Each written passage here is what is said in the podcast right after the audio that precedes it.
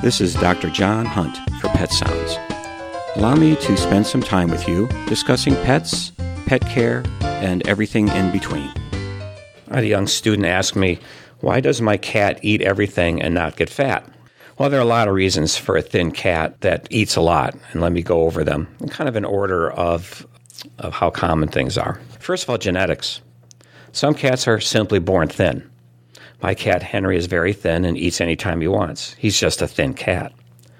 Another is early experience, early eating habits. There have been some research uh, results showing that cats that are relatively thin as kittens will stay thin. Uh, the theory is that a cat that eats a lot of high fat uh, foods as a kitten will establish a lot of fat cells, and those fat cells don't go away. Parasites. Cats that harbor intestinal parasites can be very thin with a good appetite.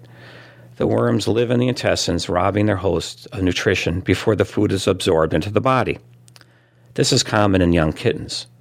I usually see a kitten with a large, round stomach and bone thin over its back. Another cause of a thin cat that eats a lot is a medical condition in older cats called hyperthyroidism. This is when the thyroid is overactive. The overactive thyroid results in an increase in the cat's metabolism. So the cat is burning up a lot more calories than it can ingest. Diabetes. Usually cats drink a lot of water with diabetes, but they can also have a good appetite and lose weight too.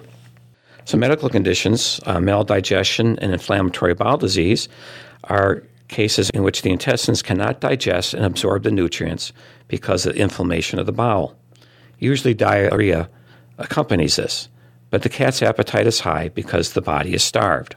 Other pathological causes of being thin usually are accompanied by other clinical signs, such as vomiting, night eating, diarrhea, or lethargy. This is Dr. John Hunt for Pet Sounds on WERU. Thank you for listening. Remember, enjoy your pet and don't forget to give them a hug.